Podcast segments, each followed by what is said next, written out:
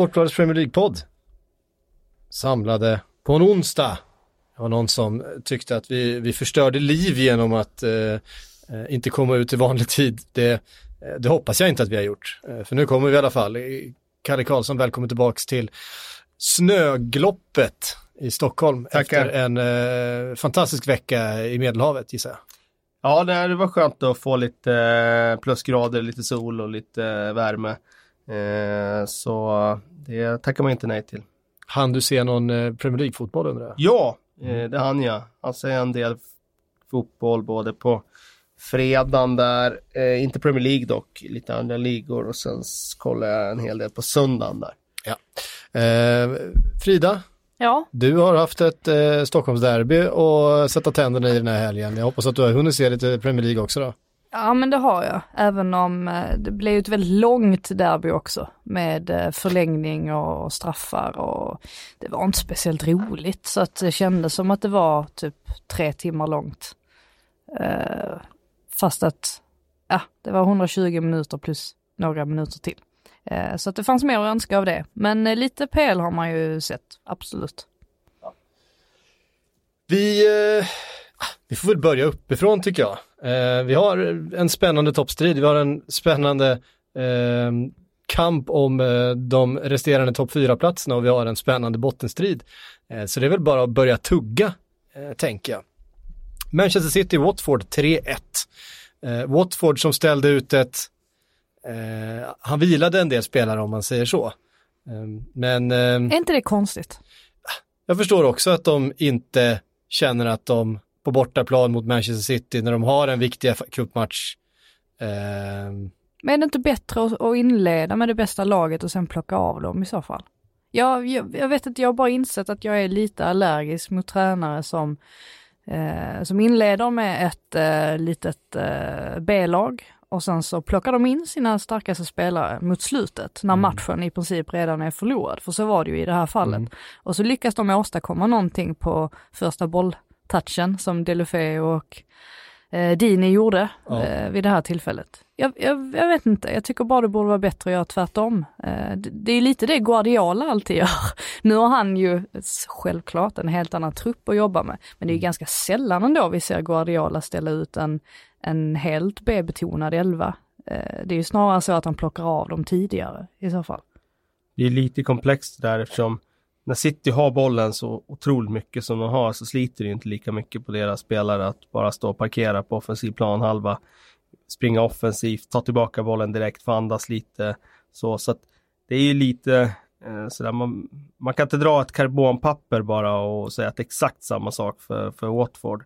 Sen finns det ju alltid en risk där om man startar om att, att det händer andra saker i matchen, att någon annan spelare blir skadad och så kan man inte byta ut dem. Eh, och man måste ju alltid parera för den typen av risker. Så, med det sagt så håller jag med om att det är klart att man önskar ju kanske då att man eh, hade tänkt så oftare. Samtidigt så kan jag förstå liksom att som tränare när du blir ansvarig för allting och då måste du också tänka på vilka risker det finns om man, om man gör på ett visst sätt. Eh, och tror att han vill parera för det helt enkelt.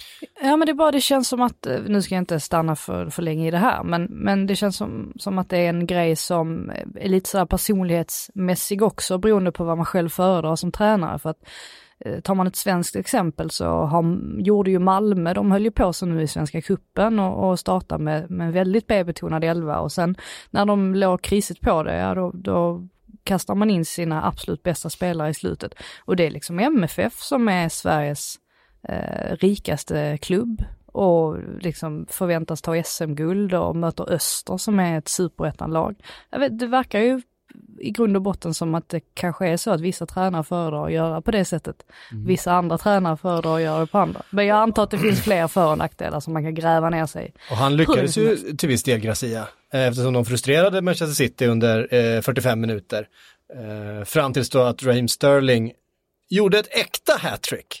Han gjorde ett tvättäkta hattrick, tre mål i samma halvlek efter varandra, ingenting, inget stök däremellan. Eh, däremot så får man ju ifrågasätta legaliteten kring eh, framförallt det första målet. Det var ju en, en solklar offside, även om det var en sån där situation eh, så måste det ju, det är klart att han påverkar spelet i den situationen. Det måste ju blåsas offside där och det, det känns inte som Ja, det var ett, en, ett domarmisstag. Det hade ju inte godkänts med VAR till exempel som vi har fått en del frågor kring. Så vi bara reda ut vad som gäller med VAR. Det är från och med nästa säsong i Premier League. Då kommer det vara samma typ av VAR eh, som vi ser i till exempel Champions League nu va? Det skulle ju egentligen vara nästa säsong i Champions League också, bara att de tog ett beslut att där vi inför det redan nu till slutspelet. Mm. Eh, så de eh, ändrade ju egentligen på det beslutet som var taget när det gäller Champions League. Och nu kommer det eh, införas då till nästa säsong i Premier League. Vi får ju se. Jag är inte något superfan kring hur det fungerar just nu. Nej, eh, eh, inte jag heller, ska jag vara ärlig och känna. Men då kan man säga, om vi går in på City där, mm. Sterling understryker väl eh, än en gång med den här insatsen att han är en av de absolut bästa spelarna i den positionen i världen. En av de absolut bästa spelarna i Premier League den här säsongen och måste ju anses vara topp tre den här säsongen i Premier League, om inte den bästa av alla. Har han passerat Harry Kane tycker ni som eh, bästa engelska spelare? Den här säsongen ja.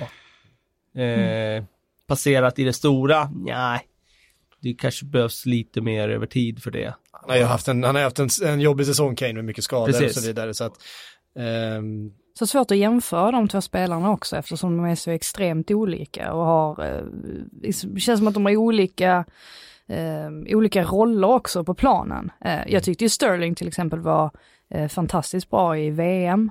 Eh, medans där Kane kanske gjorde lite andra grejer och sen så var Sterling den här med djupledsspelaren och fick ta på sig den rollen. Så de passar ju väldigt bra ihop, kompletterar varandra väldigt, väldigt väl. Men jag tycker just med Raheem eh, så ser man ju att eh, det här vi, vi pratade mycket om tidigare, att han bummar så många chanser och sånt, att det blir, blir färre och färre eh, så här uppenbara missar. Eh, och det bådar ju gott för hans egen del och hans egen utveckling. Han, eh, han har ju verkligen lagt det till sitt spel, eh, avsluten, för det var ju ett stort problem. Jag tycker man kan göra en liten, alltså liknande resa som faktiskt Mohamed Salah har gjort under de senaste åren, där han ju var en, liksom en supersnabb, rivig winger-typ som alla såg hade eh, otroligt mycket i, i verktygslådan men som brände vansinnigt mycket målchanser. Eh, lite mognad, lite erfarenhet, lite träning och sen så helt plötsligt börjar bollarna sitta innanför stolpen istället och då, då får man en dimension till spelet som, eh, som ger så oerhört mycket större avtryck. Eh, det är inte det att Raheem Sterling har blivit en dubbelt så bra fotbollsspelare den här säsongen jämfört med två säsonger sedan, då har han också varit fruktansvärt bra. Det är bara det att det ger poäng nu, det ger helt andra resultat. Eh, och alltså utfallet blir eh, blir så, så omfattande, det blir så stort och det blir så, så avgörande. Eh, så därför pratar vi om Raheem Sterling som är en av de bästa på sin position i hela Europa just nu. Ja, det, det är svårt att inte göra det faktiskt. Och det är egentligen den, den punkten skulle jag säga som han har lagt till. Alltså jag tycker att han under många år har varit väldigt, väldigt duktig på just allt det där andra som man gör, ta sig förbi sin spelare, göra sig spelbar, eh, komma in i boxen, vara var liksom avig och lurig och även Eh, kunna liksom kombinera fint med, med andra spelare och sådär. Förutom det att han har eh, blivit vassare i avslutningslägena mm. och sånt, så, så det som har hänt med honom den här säsongen är ju också att Eh, hans approach har ju förändrats enormt mycket, alltså både vad gäller att han helt plötsligt har blivit en sorts förebild, eh, att han går ut och tar ställning i, i viktiga frågor och att han, eh, media, det känns som att de äntligen, alltså brittisk media då framförallt, äntligen har förstått att man har gått oerhört hårt åt honom eh, de senaste åren, ganska oförtjänt. Ja, eh, så det känns som att det har hänt mycket med honom, inte bara ute på planen, utan faktiskt som individ även utanför planen. Mm. Och då krävdes det väl ändå ganska hårt tryck i sociala medier innan brittisk press insåg att eh, att de hade behandlat honom. Vissa delar har väl inte gjort upp med det där än. Eh, ut, så kan det nog vara. brittiska pressen. Nej, nej. Han gjorde ju en fantastisk intervju nu i veckan med mm. Rory Smith från New York Times. Mm. En, eh, en fantastisk fotbollsskribent och, och krönikör. Alla borde läsa den. Ja, alltså för att det är ju en en, eh, det är ju, framförallt är det en kille som har fått växa upp väldigt, väldigt tidigt. Alltså han var väldigt ung. Ja. Han, var, alltså han kommer från jättetuffa förhållanden. Eh, blev, också, slog också igenom supertidigt, alltså som 16-åring. Eh, köptes till Liverpool, fick jättesnart liksom i, i, ett krisande lag kliva in och liksom ta ansvar och eh, skulle vara någon slags nyckelspelare liksom som, som eh, alldeles för tidigt i sin karriär egentligen.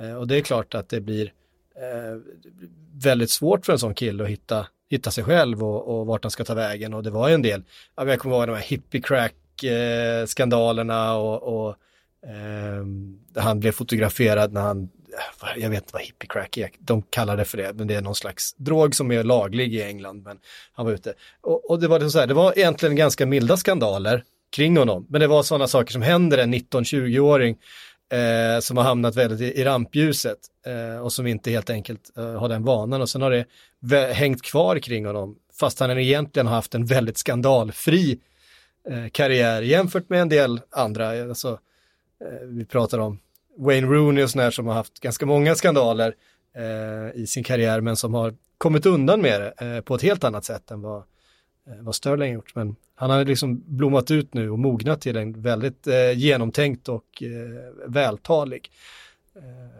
ung man, mm. Raheem. Så, Så den, det. ska han ha all, all cred för. Um, Manchester City eh, gjorde sen processen kort då, tre målet av eh, Sterling, sen kom Delofeu in och gjorde ett tröstmål. Det, jag måste, måste ändå gilla att Watford har liksom eh, skapat någon slags big man, little man med Delofeu och eh, Dini. För att de, de har ju verkligen de kvaliteterna. Eh, och sen att Dini faktiskt har, han har lite mer än att bara, att bara vara stor och elak också. Han har faktiskt ganska hyfsade fötter. Och, ja det har han, men han är en rolig Dini alltså. Det är en rolig figur alltså. Jag såg någon match här, nu är det någon vecka sedan, jag minns inte vilka det var de mötte, men just med tanke på att man måste utnyttja hans egenskaper, då kan han vara jätteanvändbar. Men gör man inte det så har han ju ganska klara brister i annat. Det var en omställning som Watford gjorde. Jag vet inte om det var matchen innan den här eller om det var till och med matchen innan det. Och det var som att han en omställning för en offensiv spelare, ja det är ju målchans. Men han eh, liksom var ju helt eh, ja, ej kapabel till att delta i den omställningen. Det var som att han trampade i kvicksand medan Delofeo och de andra flög fram liksom i den omställningen. Han förlorade säkert 40 meter kom han liksom injoggandes i straffområden när de hade varit där nere i ett antal sekunder liksom. Så att eh, ja, man ska, man ska söka hans eh, targetspel om man ska ha honom på plan. Liksom. Man ska inte ställa han i ett Leicester som vill vinna ligan på omställningar. Nej, liksom. det ska man inte göra. Det är som när Glenn Murray när han blev helt eh, frispelad i mittcirkeln. Han var ren med målvakten, stannar upp, vänder om och spelar hem. Ja, Han vet att det är, det är kört, jag kommer ja, inte springa ifrån någon härifrån. De är ju fem meter bakom mig liksom, de, de, de hinner ju för att eh, långt före jag är framme. uh, Vilken fantastisk segway till eh, Brightons vinst då, om du Ja, det, det var, inte, var inte så du hade tänkt. Det var inte riktigt var inte så jag hade tänkt, men vi kan väl, eh, du kan få säga någonting om Brightons vinst om du vill. Och, och Glenn Murray som gjorde mål i den matchen. Ja men mest att det var en uh, oerhört överraskande vinst. Ja. För jag tyckte att av, när man tittade, tittade över matcherna så man har ju lite grann börjat räkna bort Brighton, vilket eh, känns eh, märkligt för att vi har ju hyllat Chris Hutton väldigt, väldigt mycket eh, under säsongen och tyckt att han har fått för lite cred och så har de varit inne i en sorts dipp nu på sistone. Eh, men det man kan säga är väl dels att Crystal Palace faktiskt har det ganska kämpigt på hemmaplan. Mm. Vilket är konstigt med tanke på den fantastiska atmosfären på Sellers Park. Det verkar inte hjälpa Verkligen. dem alls överhuvudtaget. Eh, sen också att Knockharts mål Ja, men dels, dels att han borde varit utvisad eh, vid det läget. Eh, men eh, det är ju... Det är ju varning så, det, efter det, en minut är ganska... Eh, vad sa du? Varning efter en minut är Ja, vad gjorde han då? Jag såg att, jag noterade att det var en varning efter en minut. Vad gjorde han då? För ja, då måste man ju göra ett överfall. En, eh, jag, jag, jag, kan inte beskriva den i detalj. Jag minns, jag minns på att jag såg den och tänkte att fan det där är ju ett rött kort. Är det Winnie eh, Jones som har fått varning efter tre sekunder eller sånt där? rött kort då? Efter, efter... Eh... Ja, varning tror jag efter tre tror inte rött va? Ja, jag minns inte. Eh, men han, han, skulle haft, han skulle haft rött kort där. Eh, det var en väldigt ful tackling. Och sen så är det han som, nej men det är ju det är inte bara omgångens mål. Det är ju ett av säsongens mål mm. tycker jag. För att eh, den sitter så extremt fint i krysset med, med rätt båge och den där Arjen Robben, peten förbi liksom försvararen.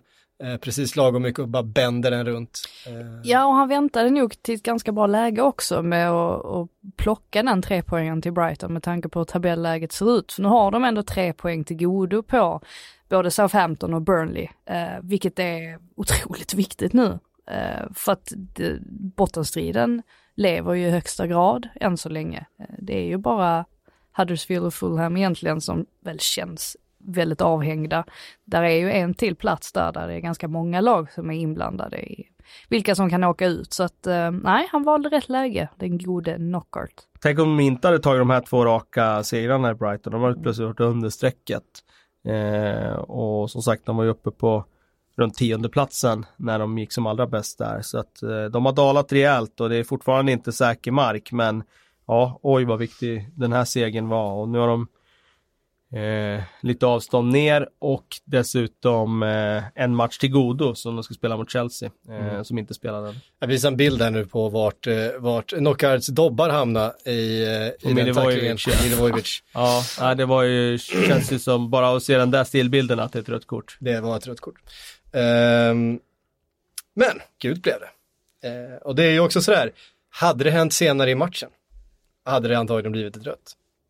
På tal om rött kort, om du vill ha en segway över till något annat, Eh, ja, så hade ju Pickford väldigt tur att han undvek. Ja Rött verkligen. Jag tänkte vi skulle komma till den matchen eh, senare, men eh, Du kanske har en... Eh, Men vi har bara tagit du, över du kanske har ett- segway. eh, ja. Du kanske har ett körschema idag som du följer, är det Alltså, så? Jag har det. Nu, nu får ni se eh, tacklingen också. Ni får Ja. googla själva om ni inte har sett det. ja, Men nej, det, är, är ju kan inte bli så mycket mer rött än sådär. Men är varför är dobbarna- är man övertänd då? det är dobbarna rakt upp. Den träff, träffar dem i skrevet. Det var det jag inte, jag var inte riktigt säker på hur jag skulle beskriva det. Men den sitter faktiskt mitt i skrevet, eh, dobbarna. Och det, eh, det du måste, som sagt, vi har inne på, varit inne på det förut, man har ansvar över de där Var de hamnar. alumin, aluminiumspikarna som man har eh, under fötterna. Och Det där kommer ju bli en sån där tackling som kommer vevas eh, i olika sammanhang när det ska understrykas hur tufft spel det fortfarande är i Premier League jämfört med andra ligor. Om det nu är det liksom. Alltså gult kort för det där, det, det, det är svårt.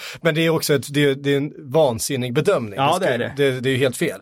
Jag menar bara att eh, eftersom det är efter en minut, eh, det finns fortfarande det där att du kommer undan med mer precis i början på matcherna för att, Ja, så är det ju. för att det är ett större beslut utav domaren ju tidigare det är i matchen. Men det är det jag inte gillar med dagens domare. Det är att vissa domare tänker exakt så. Att, eh, nej men det är bara minut ett, jag behöver inte ta ett så pass drastiskt beslut. Medan andra domare är helt konsekventa och, och bedömer det inte alls så. Jag vet inte vem som inte tänker jag. så, vem som, vem som ser en möjlighet här att få påverka Mike resultatet lite grann.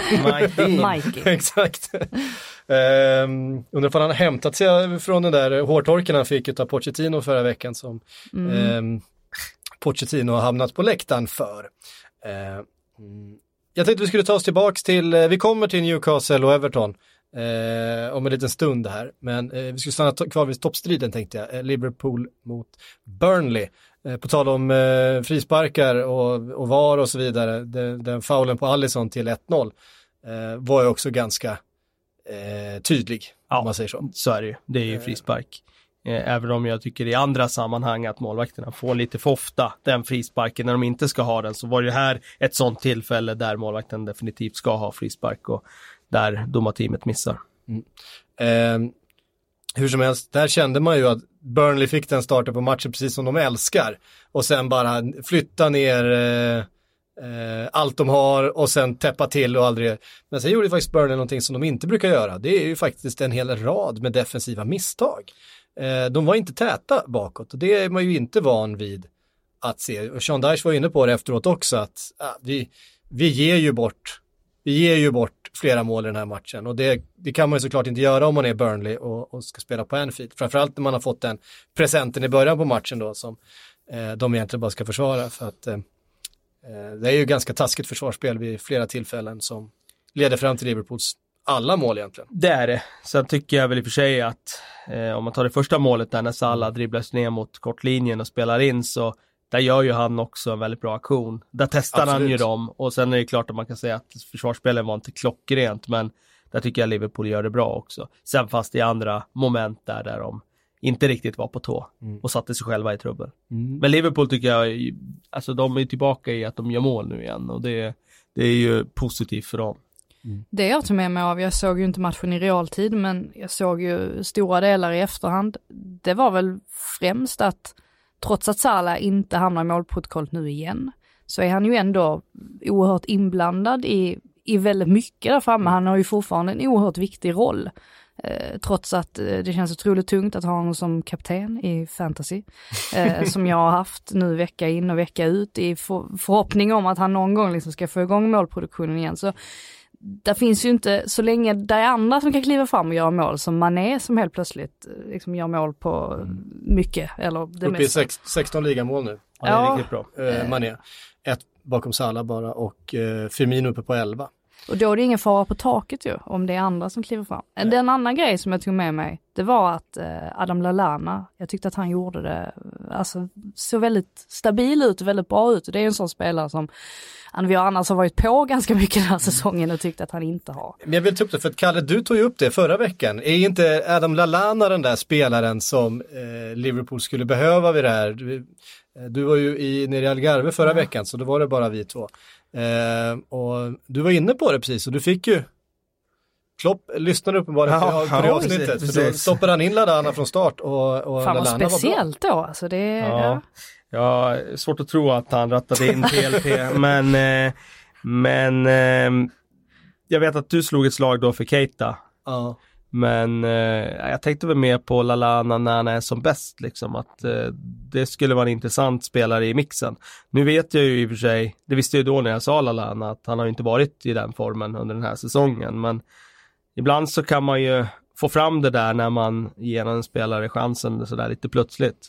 Och eh, uppenbarligen så var det ju ganska många som satte ett frågetecken kring honom i elvan. Det blev ju en ganska vid diskussion i sociala medier där inför matchen om hur tänkte Klopp egentligen. Mm. Men eh, just det fick de ju käka upp den här gången för Klopp visade sig ju ha helt rätt i att ge honom chansen här. Han var ju inblandad i mycket och eh, blev ju lite den där länkspelaren och lite allt i allo när det handlar om hans rörelsemönster, han eh, han pressar ju väldigt mycket. Pressar, han, eh, han pressar ju fram ett mål där ja. till exempel när han glidtacklar och täcker det var lite speciellt där. det är inte ofta man pressar fram på det sättet, Nej. glidtacklar genom att assistera på det sättet. Eh, men han, eh, jag tycker också han, han är en bra länkspelare. Ja, det är, ju, det är ju den rollen han har, alltså mellan mittfält och anfall. Det är ju där han har vunnit sig hela sin karriär egentligen ju. Eh, vidare till eh, topp 4-striden. Där mm. fick vi en eh, hel hög eh, intressanta resultat och dessutom ett möte då eh, på Emirates mellan Arsenal och Manchester United. Eh, där eh, Manchester United fick se sin första ligaförlust under eh, Ole Gunnar Solskär. Ehm, så nu river de det här kontraktet. Precis. I alla fall enligt några. Ja det går så fort, jag såg också det. det är så här, ah, vi kanske ska vänta med det där, så blir det en match och det är Vem borta mot Arsenal. Nej, jag, bara, jag bara såg det passera på, ja, på Twitter okay. och det är som så här, det var, sa någonting om, om eh, sociala medier och, och, fotboll just nu. Att ja, det, är det. Man är liksom inte bättre än sin sista, sin sista spark. Liksom. Sin sista andetag. Det blir, det blir ju väldigt tydligt också att den här matchen, i och med att det är Solskjaers första riktiga förlust, och vi bortser från PSG hemma då, så, mm. så blir det ju också att herregud vad alla analyserar vad som gick snett och vad han mm. gjorde fel och han blev ju synad på ett sätt som många andra tränare inte hade blivit synade efter den här typen av matcher. Men det grundar sig väl någonstans i att formationen var fel från början. Ja, det blev, det blev väldigt mycket så. Alltså det, blev väldigt, det blev så oerhört mycket fokus på att, att Ole Gunnar hade liksom, äh, han, han förlorade den taktiska kampen. De har två bollar i virket liksom i, i första halvlek. Ja, absolut. Menar... Man kan ju vända och vrida på det där. Samtidigt tycker jag väl att Arsenal var ju klart bättre. Även om de eh, de hade ju den där chansen, Lukaku hade ju den där chansen vid ställningen 0-0, mm. där han borde ha gjort mål. Han ja. satte den i överliggaren istället. Eh, men även om de hade den målchansen så var ju Arsenal bättre första 25. Egentligen fram till de bytte formation. Så att det är klart, han gick ju lite snett där, men då vill jag också understryka att alla tränare går ju snett någon gång. Alltså så är det ju bara. Eh, det har alla gjort och det kommer alla göra. Eh, och när de ändrade sen så tyckte jag att de fick grepp om matchen. Eh, men då hade de ju hamnat i underläge. Och det var ju faktiskt som man sa efteråt att första målet i en sån här match var ju extremt viktigt. Och hade de fått det så hade det förmodligen eh, funkat för dem att backa hem och, och säkert få omställningslägen av det och, och kontra hem matchen. Eh, men eh, det är ju, en, en match ska ju inte avgöra hans öde utan han har ju visat nu under lång tid här sedan han tog över i december att han, han är rätt man för jobbet. Här och nu i alla fall. Och eh, han förtjänar att få liksom, förtroendet att fortsätta. Så det är inget som förändrar den här insatsen. Sen var det ju dessutom som du säger, de hade bollar i virket. Bernt Leno gjorde ju i alla fall tre matchavgörande mm. ingripanden. Det var någon benparad, han kommer ut på ett par liksom, ja, lägen helt, som kan bli frilägen. En helt otrolig framspelning till, eh, är det Rashford som slår den till Lukaku ja, tvärs genom hela, hela straffområdet. Ja, det var det. Uh, Rashford var ju inget bra i matchen. Jag tyckte han var riktigt dålig, men han hade ju två fina framspelningar i matchen mm. till Lukaku. Och just den som du pratar om i andra halvlek där ska ju verkligen som en kniv genom smör, genom Arsenals backlinje. Och Leno svarar för en briljant fotparad, fotparad där. Och det var ju ställningen 1-0. Så det var ju väldigt eh, avgörande. Ja, jag har suttit och försökt förstå de senaste veckorna varför eh, det finns ett så stort behov av att eh, antingen liksom klargöra att Solskär eh, är inte rätt man för United. Alternativt var den personen som säger att jo, jo, jo, ge honom kontrakt redan nu, klart han ska vara kvar. Eh, och, och, man tänker liksom att är det inte bättre nu att vi, vi slappnar av lite, låt han göra sitt jobb här under våren och så får man liksom ta det i godan ro. Men så fungerar ju inte världen, det ska ju vara väldigt snabba åsikter och sådär. Men jag landar väl någonstans i att eh, det är oerhört många idag som, som har ett elitistiskt tänk eh, kring tränare. Att man ska helst ha ett fullproppat CV, man ska helst ha en, en, eh, en egen idé kring hur man ska spela. Och så alla, man ska ha så här, det är en hel lista med grejer man ska ha för att kunna kvalificera sig som en, som en bra tränare. Eh, och Solskär, visserligen så, nej, han kanske inte kvalificerar sig, han kanske inte har de här, eh, han har inte haft ett sånt här stort jobb innan. Eh, Molde är inte speciellt eh, tungt att ha tränat. Eh, nej, han var ingen jättestjärna när han spelade själv så tillvida att han var ju den här supersubben, han hade ju en helt annan roll i United än, det var inte den, the big det star. det är inte Zinedine Zidane Det är inte Zinedine Zidane, liksom, han har inte den, med, med den tyngden bakom sig. Men liksom bortse från allt det där, vad är det han har? Alltså han har ju någonting som är så unikt att det finns ingen i hela världen som hade kunnat peta honom på det sättet. Att just att han har så mycket erfarenhet av United, att han känner klubben innan och utan till, att han är bästa kompis med Sir Alex, att han är, alltså han har ju så mycket, att han har jobbat med de här killarna sedan de var små, eh, många av dem. Eh, men alltså han har ju så mycket på sitt CV som, det känns som att det är, det är vissa som inte tycker att det väger tillräckligt tungt. Mm. Jag tycker att det gör det. Ja, det är klart att det gör det. Det är klart att eh,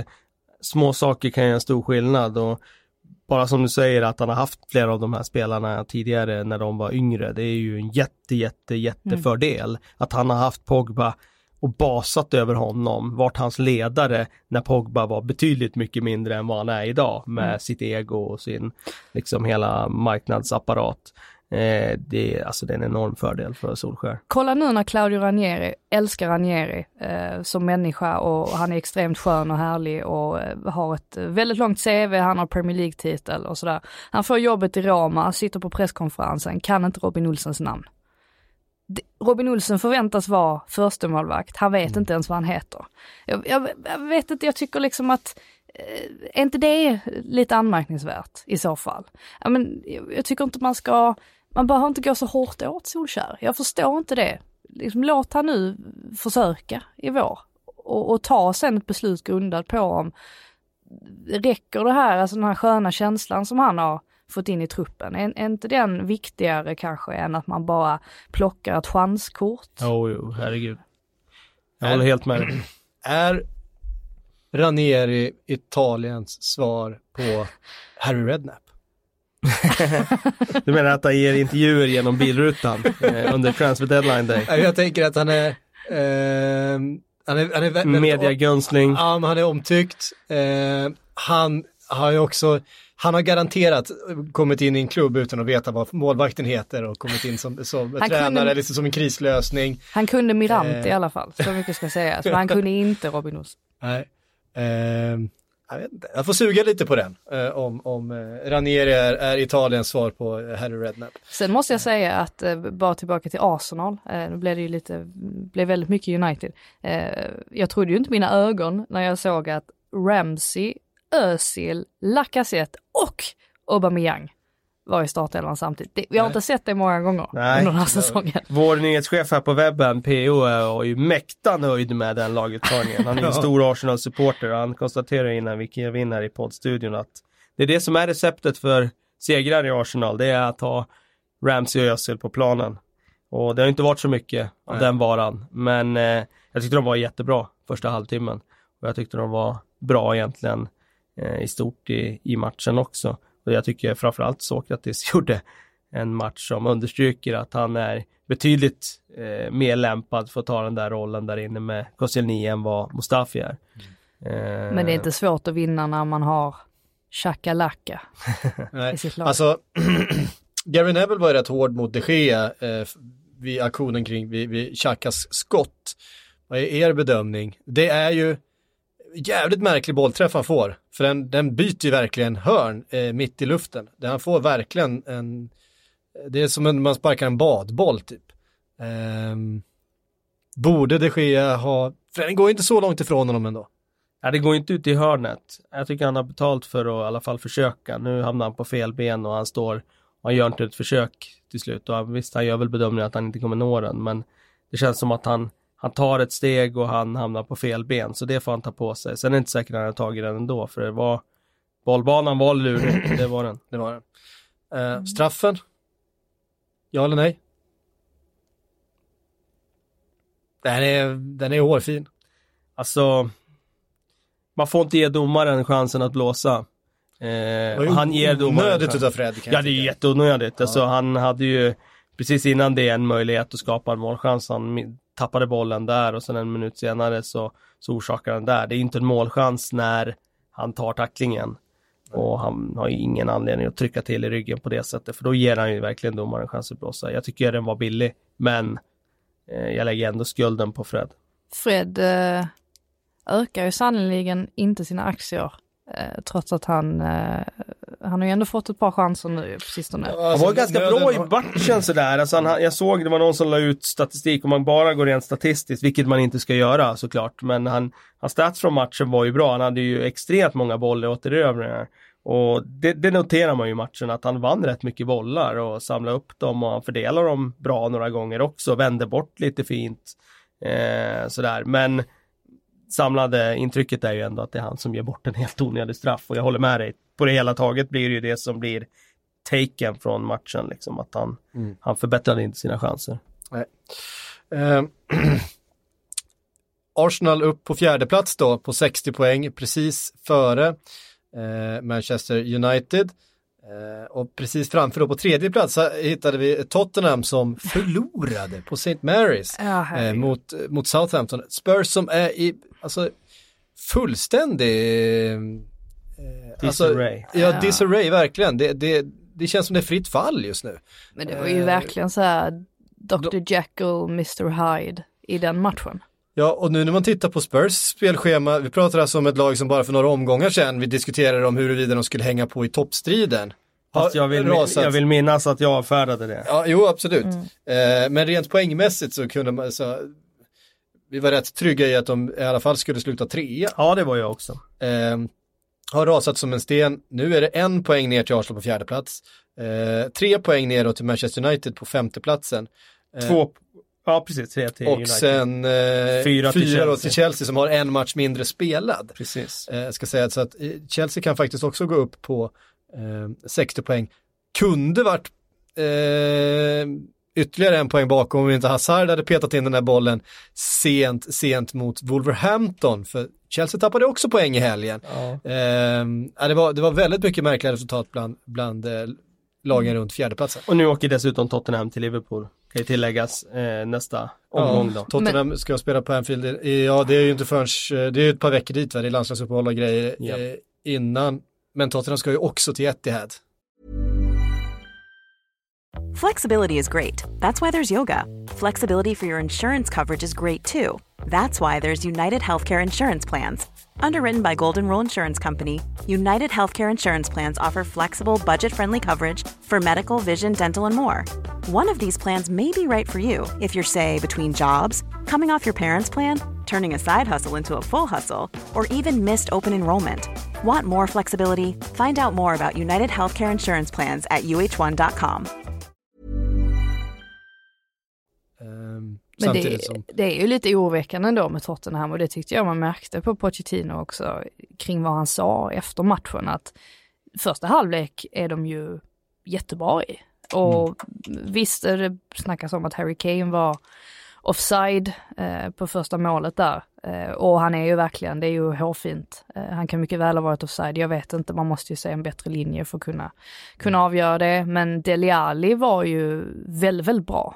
Och hans framspelning där är ju alltså otroligt fint avvägt och han var väldigt involverad i spelet. Så då tänkte man lite att ja, men nu är Tottenham tillbaka och de har sina nyckelspelare på plats igen. Det här blir bra. Eh, och så bara kollapsar de i andra halvlek och Poch, han kunde ju inte för sitt liv begripa hur det hade gått till.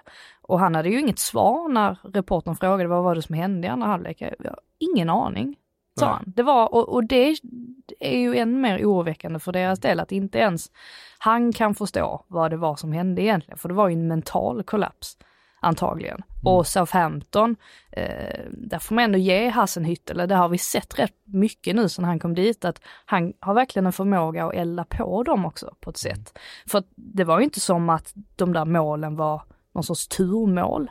Utan de hade ju, alltså Redmond hade ju haft åtminstone två väldigt bra lägen dessförinnan. Och den där frisparken mm. eh, som, alltså frisparken som de får där, alltså det, det hade ju kunnat resultera i mål. Alltså Kyle Walker Peters är ju ganska eh, han har ju ändå lite flyt att han inte blir utvisad där till exempel, om jag nu minns situationen helt korrekt. Eh, sen så är det ju Ward Prowse eh, frispark är ju någonting utöver det vanliga.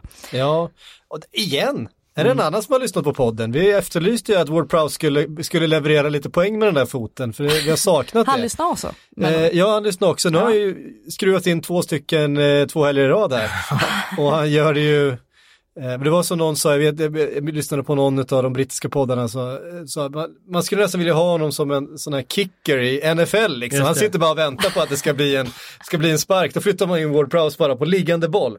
För att eh, jag tycker han, fortfarande inte liksom kanske utvecklat sitt övriga spel på Nej, samma sätt. Men, men hans tillslag på liggande boll är ju bland det bästa som finns. Precis, man skulle ha han bara springa runt med väst och värma upp ständigt liksom vid sidlinjen och så bara plocka ja. in han, fria byten, byta in honom när det är dead ball situations. Det hade varit optimalt. Mm. Eh, det är bara att lyfta på hatten. Det, det är alltid lika roligt att se den där typen av frisparksmål. Jag tycker det har blivit färre i den här säsongen än tidigare. Mm. Det, är bara en spaning som jag drar direkt ur rockärmen, jag har ingen statistik på det, men känslan är att det inte varit lika många sådana här häftiga frisparksmål som Nej, tidigare. Det är, det är möjligt. Men det är klart, vi har tappat några frisparksskyttar också med Jaja och sådana där som har försvunnit de senaste åren. Ja, Jaja som, som helt plötsligt började sätta frisparkar sent i karriären. Ja. han har liksom aldrig gjort det tidigare. Nej, och så bara plötsligt in en... var han typ bäst i Europa på att skjuta frisparkar från ingenstans. Ja, Precis. Ett tag där var han ju helt otrolig. Ja, exakt. Nej, men det, eh, det är ju han, eh, och så Ward Prowse som har ledit, Coutinho är försvunnit, han skruvade in ett par. Eh, och sådär. Men eh, sen är det Sebastian Larsson, han skruvar in dem eh, här hemma i Sverige nu istället. Jaha. Mm. Eh, I dimman. Ja, precis. Verkligen. Men det ska vi inte gå in på här. Eh, vi eh, rör oss vidare för att i eh, den matchen där Southampton då tar tre poäng så lyckas de ju då hålla Cardiff bakom sig. Därför att Cardiff tar också tre poäng den här helgen. Eh, och den här kampen om eh, den sista nedflyttningsplatsen då, den, den eh, vad blir det, 17 platsen. Eh, nej, förlåt, 18 platsen i ligan. Där är det ju stenhårt nu, alltså Cardiff på 28 poäng nu då eftersom de eh, slog West Ham eh, överraskande hemma. Säger ganska mycket när Pellegrini tar av Filippa Andersson i halvtid och sätter in Anautovic. Det måste ha signalerat någonting antar mm. jag. Jag har inte sett matchen men. Nej, jag har inte heller sett eh, någonting, bara noterat eh, det fortsätter att spetsa till sig där nere. För nu har vi då Cardiff på 28 poäng, eh, Burnley som förlorade på Anfield på 30, Southampton som slog Spurs på 30. eh, Brighton som tog tre viktiga poäng på 33 och Crystal Palace som förlorade på 34. Eh, alltså det är, det är fem poäng från eh, Cardiff upp till Crystal Palace på Eh, den 14 platsen, precis där framför då, Newcastle som höll på att dra sig in i den här striden också, låg på 31 poäng inför omgången, hade besök utav Everton. Eh, hamnade i underläge 2-0, vänder till 3-2. Eh, det är ett annat eh, Newcastle än eh, vi har vant oss vid eh, de senaste åren. Det är ju det finns ryggrad i det här laget. Ja, eh, Sen hade de, ja, Pickford hade ju också en, en speciell eftermiddag. Ja, det får man väl säga. Det, det ska ju in i ekvationen här, mm. att de hade ju god hjälp av Jordan Pickford som först tvålade en boll, eh, orsakade en straff som han sen räddade. Ska han väl ha lite credit för. Men sen var han ju oerhört osäker i andra halvlek. Han var ute och fladdrade på när Rondon var fri. Eh, hade ingen anledning att gå ut på den bollen. Rondon eh, liksom lyfter den en decimeter utanför stolpen. Och sen eh, släpper han en retur som är helt huvudlös. Och eh, han ser inte ut som den målvakten som var väldigt bra i VM förra sommaren. Han ser som, ut som, som, var väldigt bra i början på säsongen också. Han ser inte ut som den målvakten som vi tidigare ändå har hyllat som en bra målvakt trots att han inte är så lång.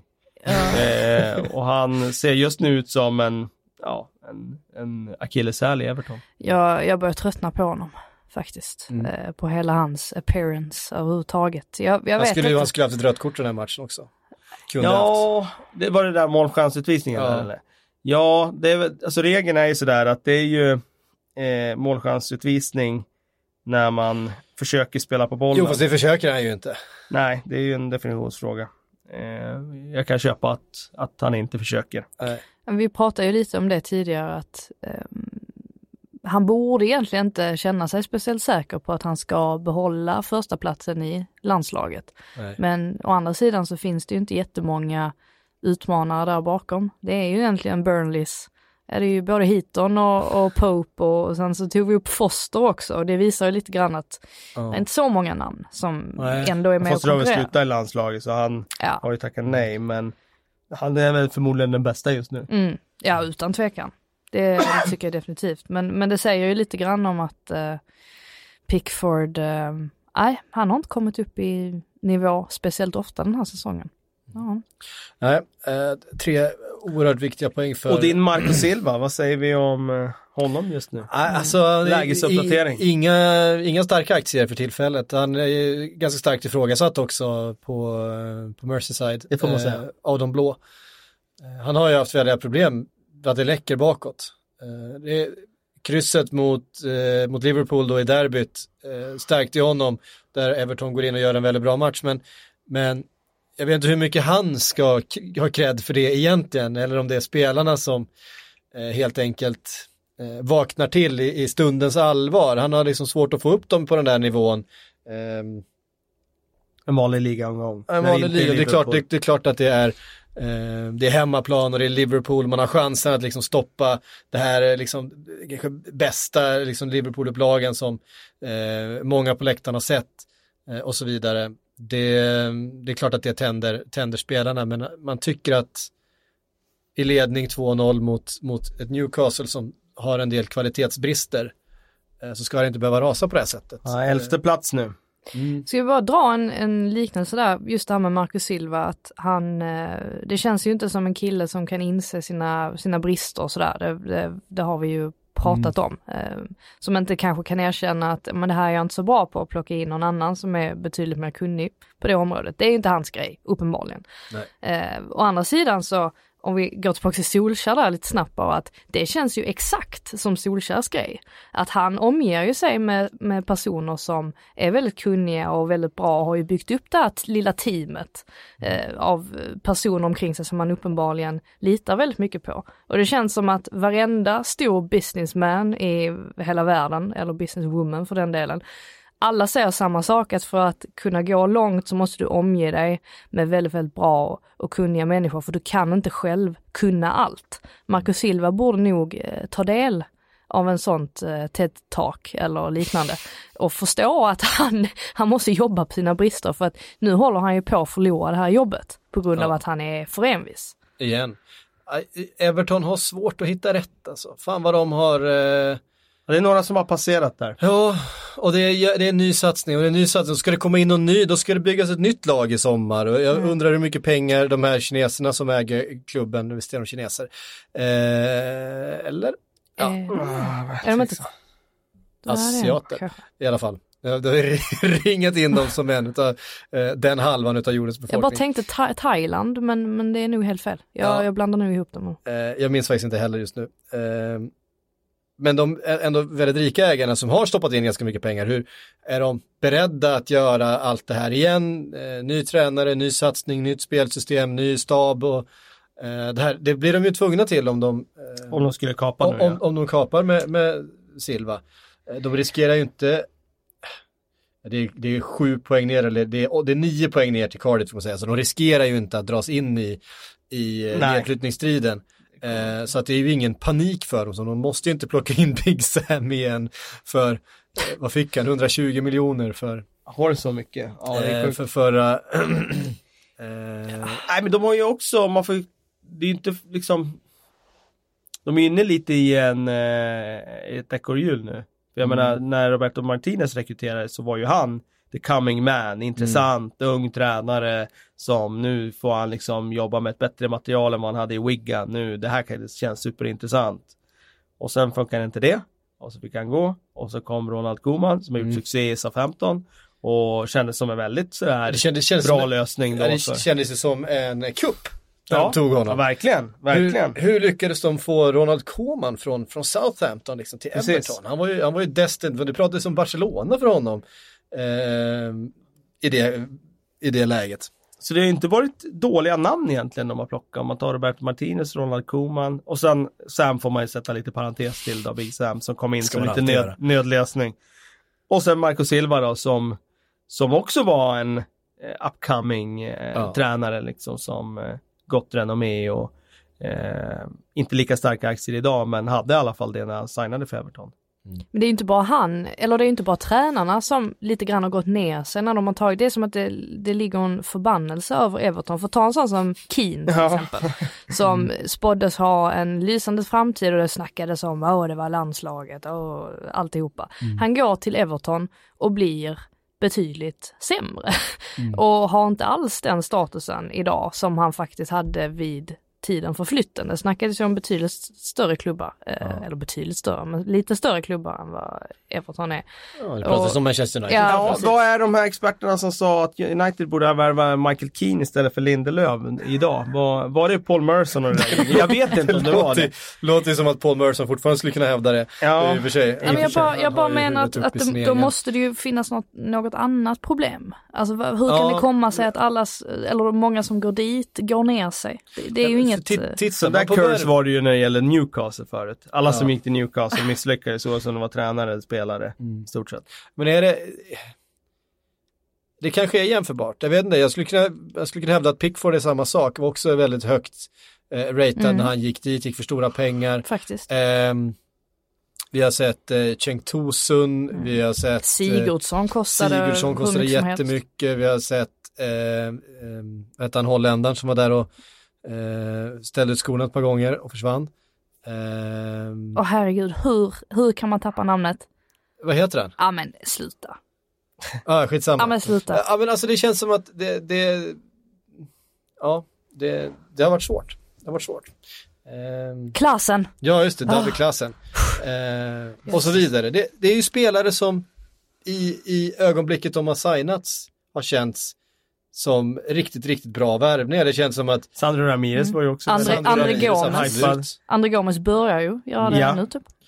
Eh, gjorde ett bra förarbete till ett av målen i helgen, men eh, det var ju första gången man tänkte på att han gjorde något bra de senaste månaderna. Skulle mm. nästan vilja klämma in Richarlison, om inte han börjar leverera fler mål. Så är han eh, också för, en missräkning. För, för, för, Everton kostade mycket pengar. Eh, var ju... Bra i början. Var bra i början. Mm. Eh, men ja, det är kämpigt för, eh, för Everton. Mm. Ja, det är lite motvind. Så, så, så, är det bara. Eh, Leicester. Brendan tog sin första trea, visserligen hemma mot avsågade Fulham och det ska man ju bara göra, men eh, Juri Thielemans, eh, mål igen. Mm. Eh, mål igen ja, för han gjorde mål Nej, det var en framspelning va? Ja, det var en fram. framspelning i Ja, han spelade nog fram förra gången. Första målet var det Nu gjorde han mål. Exakt. Och nu var det faktiskt Wardy som mycket osjälviskt spelade fram Thielemans. Han var fri Wardy men släppte över den till Thielemans som eh, bara kunde dansa in med den i, Mm. i öppen kasse egentligen. Och eh, det var, det är inte så ofta man kan säga Vardy lämna över ett friläge på det sättet. Nej. Men det var, det var snyggt gjort och sen gjorde ju Vardy två mål sen också. Där blir man ju också lite konfunderad med tanke på hur många det var som sa att Thielemans, nej nej nej, det där är en bluff och Vem sa det? Ja men det var, Jo, det var det rätt var- många. Det, det, det såg jag också eh, Ja. en hel del. Just eftersom man misslyckades i Ganska Monaco. creddiga namn som twittrade och sådär ja. att det där är, det där är ingenting och det där kommer att floppa och ja, nu, nu blir man, alltså man undrar vad, vad är det de har sett? För att den här killen av det man själv har sett så alltså nu i Premier League så har han ju faktiskt gjort mycket bra. Han klev ju in direkt, alltså i, redan i debuten såg man ju att men, han kommer ju bli ett, ett jättestort tillskott till Leicester. Uppenbarligen bara fortsätter han på den vägen så att nej, det, det är lite speciellt att han har ett sånt rykte omkring sig.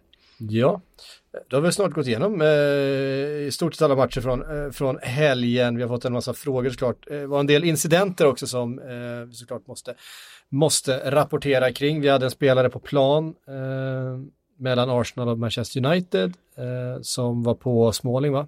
Stämmer. Ehm, Inte lika bryskt som Jack Grealish blev, blev påhoppad i Birmingham-derbyt i, i Championship av en supporter. Eh, vilket är så fint, alltså eh, att Jack Grealish senare i matchen också får sätta det enda målet. Eh, det är ju det bästa sättet, det är den absolut, den, den ultimata revanschen för honom.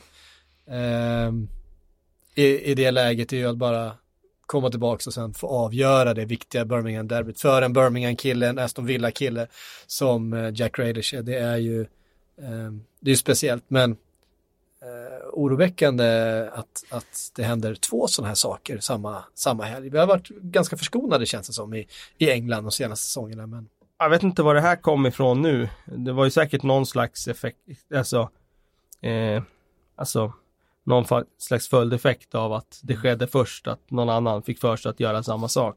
Det vore ju beklämmande om det här blev ett stående inslag för att nu har vi varit förskonade från det här i många år. Och jag kan inte dra mig till minnes, egentligen under de åren jag liksom följt Premier League, att där vi har haft någon sån där incident, att någon går in och verkligen slår till en spelare som skedde i, i Grealish-fallet. Mm. Något som nog kan avskräcka ändå är ju att jösses vad byråkratin går mycket snabbare i eh, Storbritannien kontra i Sverige. Redan dagen efter, breaking news. eh, Åtalad, Ja. alltså. Ja. Och tänk det här i Sverige hade väl tagit fyra månader Säkert. innan liksom pappret hade gått runt till alla institutioner och myndigheter och alltihopa. Och det, det blir ju på något sätt en, alltså så här en bagatell också med tanke på vilka problem vi sitter och pratar om här i Sverige som ska ta två veckor att avgöra, alltså om det blir en skrivbordsseger eller inte. Här, här är det liksom, ja, Grealish blir nedslagen, eh, de griper den här människan, sen fortsätter matchen som, som ingenting, alltså just för att han, det var väl han själv också som fick liksom säga att nej men det är lugnt, så vi kan fortsätta. Eh, och så återupptar man matchen, man spelar färdigt den och sen så kommer allt det här i efterhand. Ja, jag vet inte, jag blir lite imponerad av Ja, jag håller med dig. Det, går de, jäkligt snabbt. känns som de smidigt. arbetar hårt och effektivt. Mm. Ja, de har ju, ehm, alltså det, arbetet som de har gjort under många år just mot den här typen av incidenter som ju var ganska vanliga. Kanske inte att folk spränger på planen och attackerade spelare, men, men våldet på läktarna och runt matcherna och, och huliganfilmerna och allt det där som var eh, ett så stort problem på 70, 80 och 90-talet i, i England, eller som de började ta tag i då i slutet på 80-talet, eh, början på 90-talet gjorde väl att det arbetades upp en, en ganska stor organisation för att eh, helt enkelt ta hand om sådana här problem. Ehm, gissar jag Mm. eh, att de, eh, alltså de, de stora problemen som har funnits har helt enkelt gjort att man har eh, kunnat etablera bättre rutiner och en, en större apparat, eh, mer effektiv apparat kring att hantera den typen av ärenden. Ehm, men hoppas att idioten eh, får ett rejält straff, inte bara avstängning från det är klart han aldrig ska få se en fotbollsmatch igen, eh, men Ja men det blir väl saftiga blir- böter blir en, och, sådär också. så- också. Mm. Fått en hel del frågor i vanlig ordning. Eh, Kalle Lövgren eh, skriver, borde inte Arsenal köra en Liverpool och spendera stort på ett bevisat bra eh, mittback, Delicht inom parentes, eh, som, in, som kan stabilisera försvaret likt eh, Virgil van Dijk, Eh, hade ju blivit torsk mot United om det inte vore för Lenos supermatch. Försvaret gör juniormissar titt som tätt.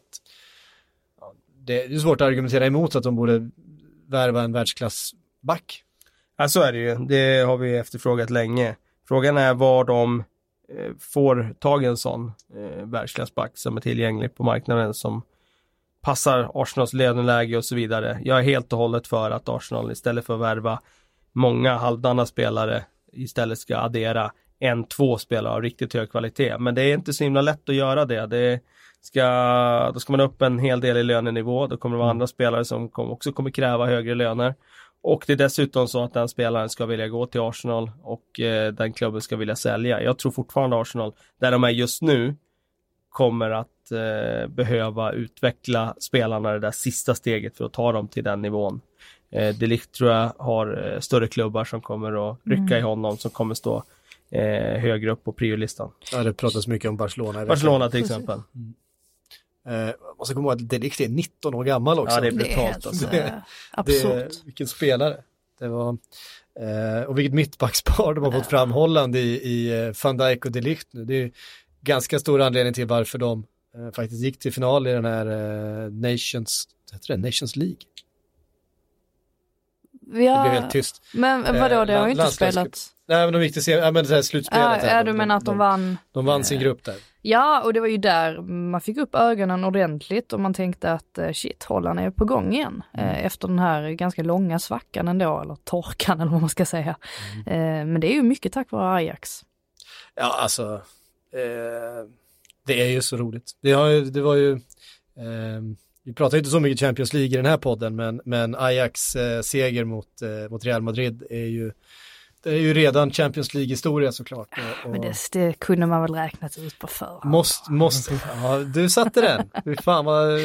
Ehm... Satte du den inför returen då? Alltså Kalle, hur har du kunnat missa det här? Inför returen? hur har du kunnat missa Nej, jag att jag efter lottningen, tio ja, det... minuter efter lottningen säger att att, nej det har jag inte missat. Nej, jag, har inte, jag har inte vikt en tum. Nej nej men det, det har jag inte missat, det vet jag att du sa. Ajax. Men jag menar, hade du samma känsla inför returmatchen? Ja, jag hade inte avskrivit dem äh? helt. Det är klart, alltså självklart så tänkte jag ju att det kommer ju bli tufft. Men jag har aldrig tvekat. Real Madrid är ju så skakiga just nu att det känns som ingenting är omöjligt. En shout till Dusan Tadic i alla fall, som vi har Eh, hyllat många gånger i den här podden. Vi har hyllat honom många gånger för insatserna i, i Southampton, men också varit så att eh, han har ju han har varit ganska upp och ner eh, ja, under åren i Southampton. Han har ju verkligen inte varit eh, och, och, inte levererat på den här nivån som han gjorde eh, borta mot Real Madrid, alltså eh, på Bernabéu och fullständigt stjäla showen på det sättet.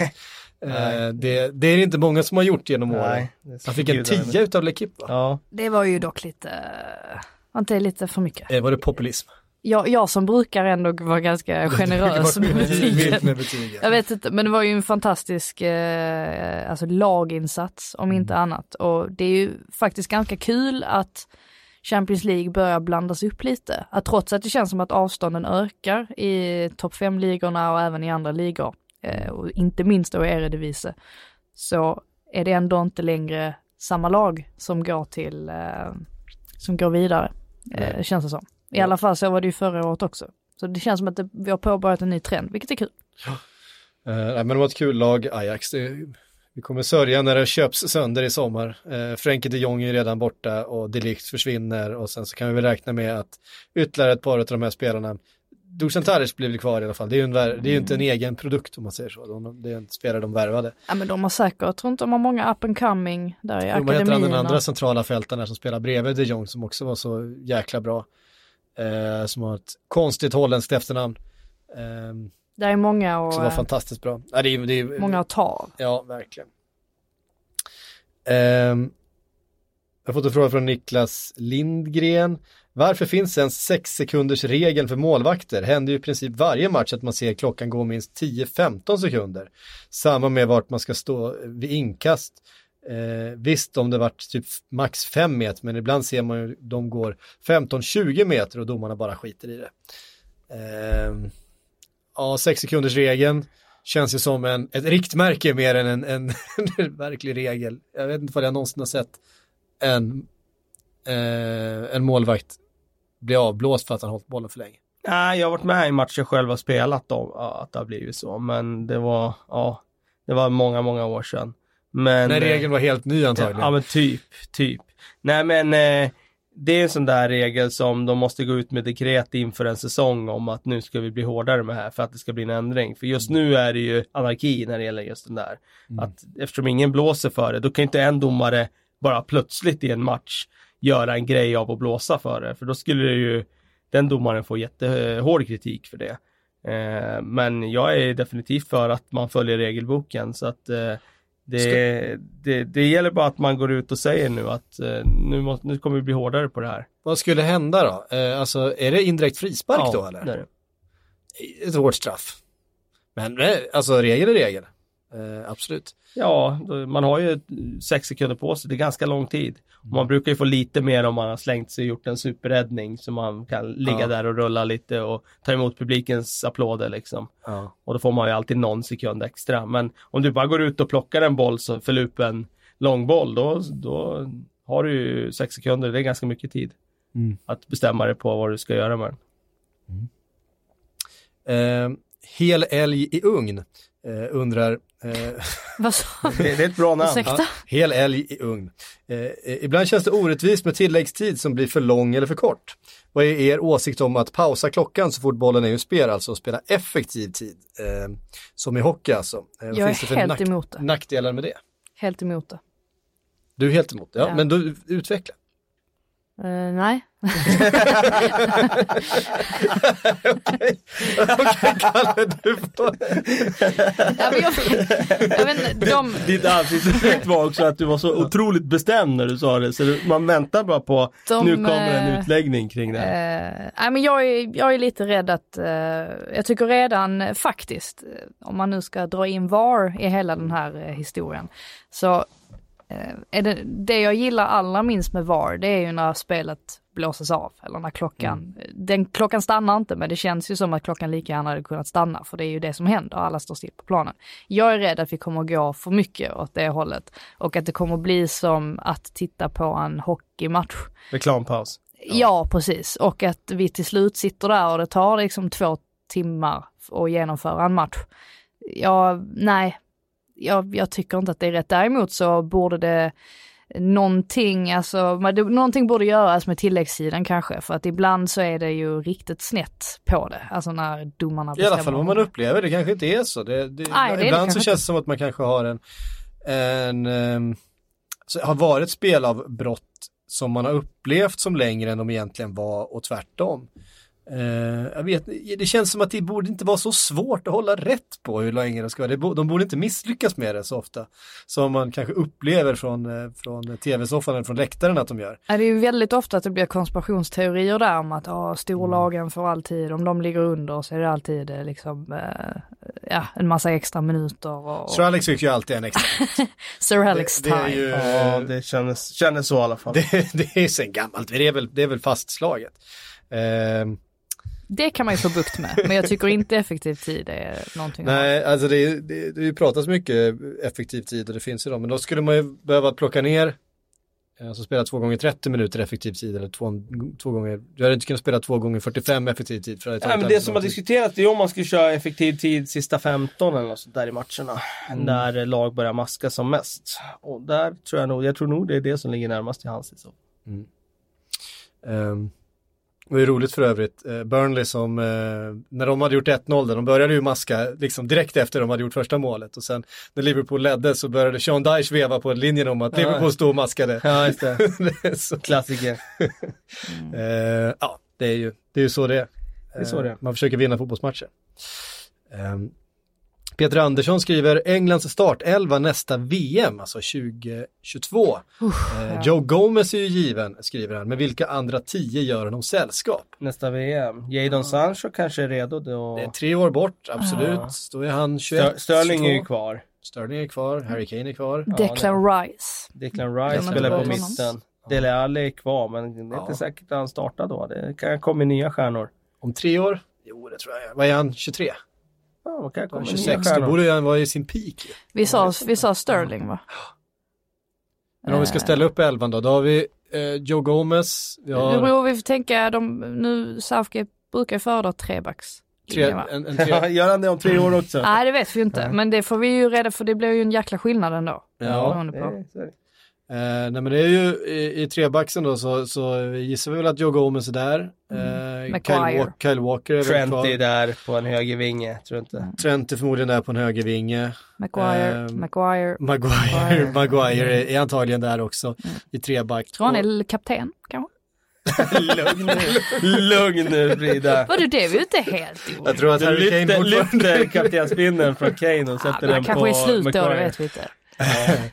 Ehm, han är väl inte ens vice, vicekapten nu, det är väl Jordan Henderson efter, Jag tror jag. efter Kane. Eh, och dessutom En jag ny keeper måste de ha fått fram till dess. Kan inte vara Mm. Pickford som står fortfarande och Nej, det hoppas vi. vittja Jag nätet. ser ju inga som, eh, det, är Nej, någon just det, det idag, ska ju vara men- något jävla det raketkarriär kan här ju känner komma, jag. kan ju komma raketer, man vet aldrig. Det är- Pope var ju en raket. Pope var ju en raket, sen har jag inte fått spela så mycket. Nej, han blev skadad där tyvärr. Ehm, Hade han inte blivit skadad hade han mycket väl kunnat haft den tror jag ju. Verkligen. Ja, faktiskt. Um, och en backlinje, uppe mittfältet då, där, men då har vi Ja, eh, Declan det är Rice Declan. Rice. Ja, han är ju ganska, det är inte många, jättemånga alternativ. Det är Så han- Winks. Då spelar får vi kanske- fem, Winks eh, kanske. 5-3-2 va? Ja, vi säger det. Uh, ja, Rice, Winks. Och sen tia ska vi ha en då. Det kanske är Dele Alli eller så är det någon annan stjärna som har kommit fram. eh, Dele Alli, eller Jadon Sancho kanske. Jag tror på topp är det ändå Rashford Kane. Och sen eh, Sterling då? Sterling 10. Ja. Ja, men hör, det alla. är många. De- Dele Alli på bänken. Vi har, vi har en Phil Foden på bänken. Ja, Phil Foden kan komma in. Det Gjorde inte- mål igår igen. Ja, Han har alltså gjort sex mål den här säsongen. Ja, det är stört faktiskt. Phil Foden med Ja. dem. Han har gjort sex mål på 800 spelade minuter någonting. Ja, eh, som 18-åring. han kan inte göra mer i alla fall. Nej, det är, det är som Nej, han, det är han, han får hoppa in och han... Bara det att han är 18 år kan spela i det här laget med det tempot och, och det systemet utan att, utan att det känns som att kvaliteten... Sen får han ju alltid komma in i matcher som är avgjorda på något sätt också. Och lite enklare cupmatcher och sådär såklart. Men ändå. Ändå. Eh, ja, nej, det, är, ett- det är klart ett spännande landslag de har på gång eh, i England. Otroligt spännande. Jag är ju, eh, det är ju nästan så att man, man får ju liksom byta land helt.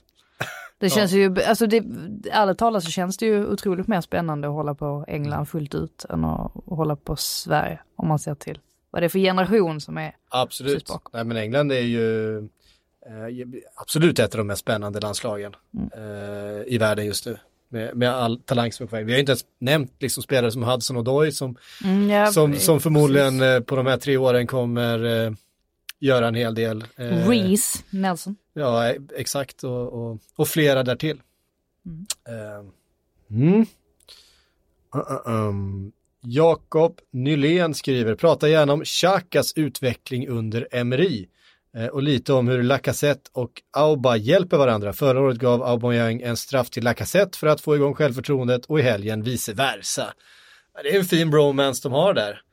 Eh, men man har ju sett det där lite grann att eh, de franskspråkiga spelarna i Arsenal har en liten, de har en liten klubb.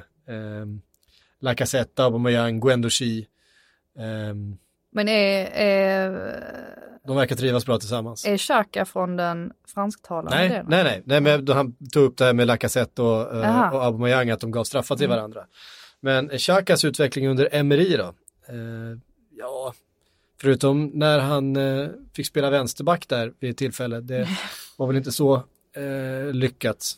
Vet inte ifall jag... Eh, det har ju svajat lite grann. Det är klart att när han stoppar in bollar från 25 meter så Men det är ju det han, Så det är ju ju- det han är jäkligt bra på. det är han ju väldigt bra på. Han har, Han ju har ett en fint skott. Ja, nej, men jag tycker han har utvecklats. Eh, jag tycker att han har eh, liksom bättre, eh, mer jämnhet i matcherna nu än Mindre matchavgörande bolltapp Ja, den här precis. säsongen jämfört med förra. För det var Sen ju har jag haft några ett, den här säsongen också såklart. Men eh, jag tycker han är färre nu än tidigare. Ehm. så, Eh, jag stod satt precis och tittade där men jag insåg att vi redan hade haft en VAR-diskussion som var min sista fråga. Eh, så att vi lämnar den därhän. Tack Kalle, tack Frida för att eh, ni kom hit. Du ska få ge dig till naprapaten Kalle. Det tog hårt på dig i träningslägret som, eh, Nej, som det var tränare. ju förra podden när vi satt på de här stolarna utan ryggstöd. Det är min rygg som är pajad som dess alltså. det är det som är Ja, problemet ja alltså. visst alltså. Det är, du trodde att det skulle göra susen för min rygg men nu går man runt som ringan i Notre Dame. Vi måste ju också uppdatera brödrostsituationen hemma Ja. hos familjen Karlsson. Ny, ny uppdatering. Jag kom Ja. hem igår från träningslägret. Då hade min kära sambo, hon hade grävt fram en brödrost som tydligen hade stått i någon, eh, något skåp. Så att vi har en, en eh, ny, ny, ny brödrost som inte är ny men som är eh, eh, i alla fall fungerande. Så jag fick en rostad macka i morse. Jag är oerhört nöjd med det. Ja, Ja, fantastiskt. Kanske bara ska flika in också att Ken Sema är tillbaka i landslaget. Just det. Eh, fick vi veta nyligen. Brödrostar och Sema, då har vi ju uppdaterat på de viktigaste fronterna här i eh, podden. Eh, exakt, det hamnade ju såklart i skuggan av att eh, Isak också blev uttagen. Det, det, det, Ja. det känns som Ken Semas liksom, eh, lott i livet. Och Guidetti ska till Championship eller vad? Eh, är det, Han var nej, men han måste ju göra någonting för ja, han måste få fart på sin karriär igen, men det har vi sagt i några år nu. Ja, exakt. Jag börjar tröttna lite. Ja. Kanske bara ska ge upp istället. Får flytta hem till Brommapojkarna och starta om. Det, var, det- funkade ju förra gången. Eh, ja det gjorde det. Han var ju väldigt het under sin utlåning till BP den gången. Det Jag tror inte att det blir det den här gången men eh, får se vad det blir. Ja, nej, eh, vi får se. Vi önskar den gode Guidetti all lycka i alla fall. Eh, tack för att ni har lyssnat. Eh, vi görs om en vecka igen.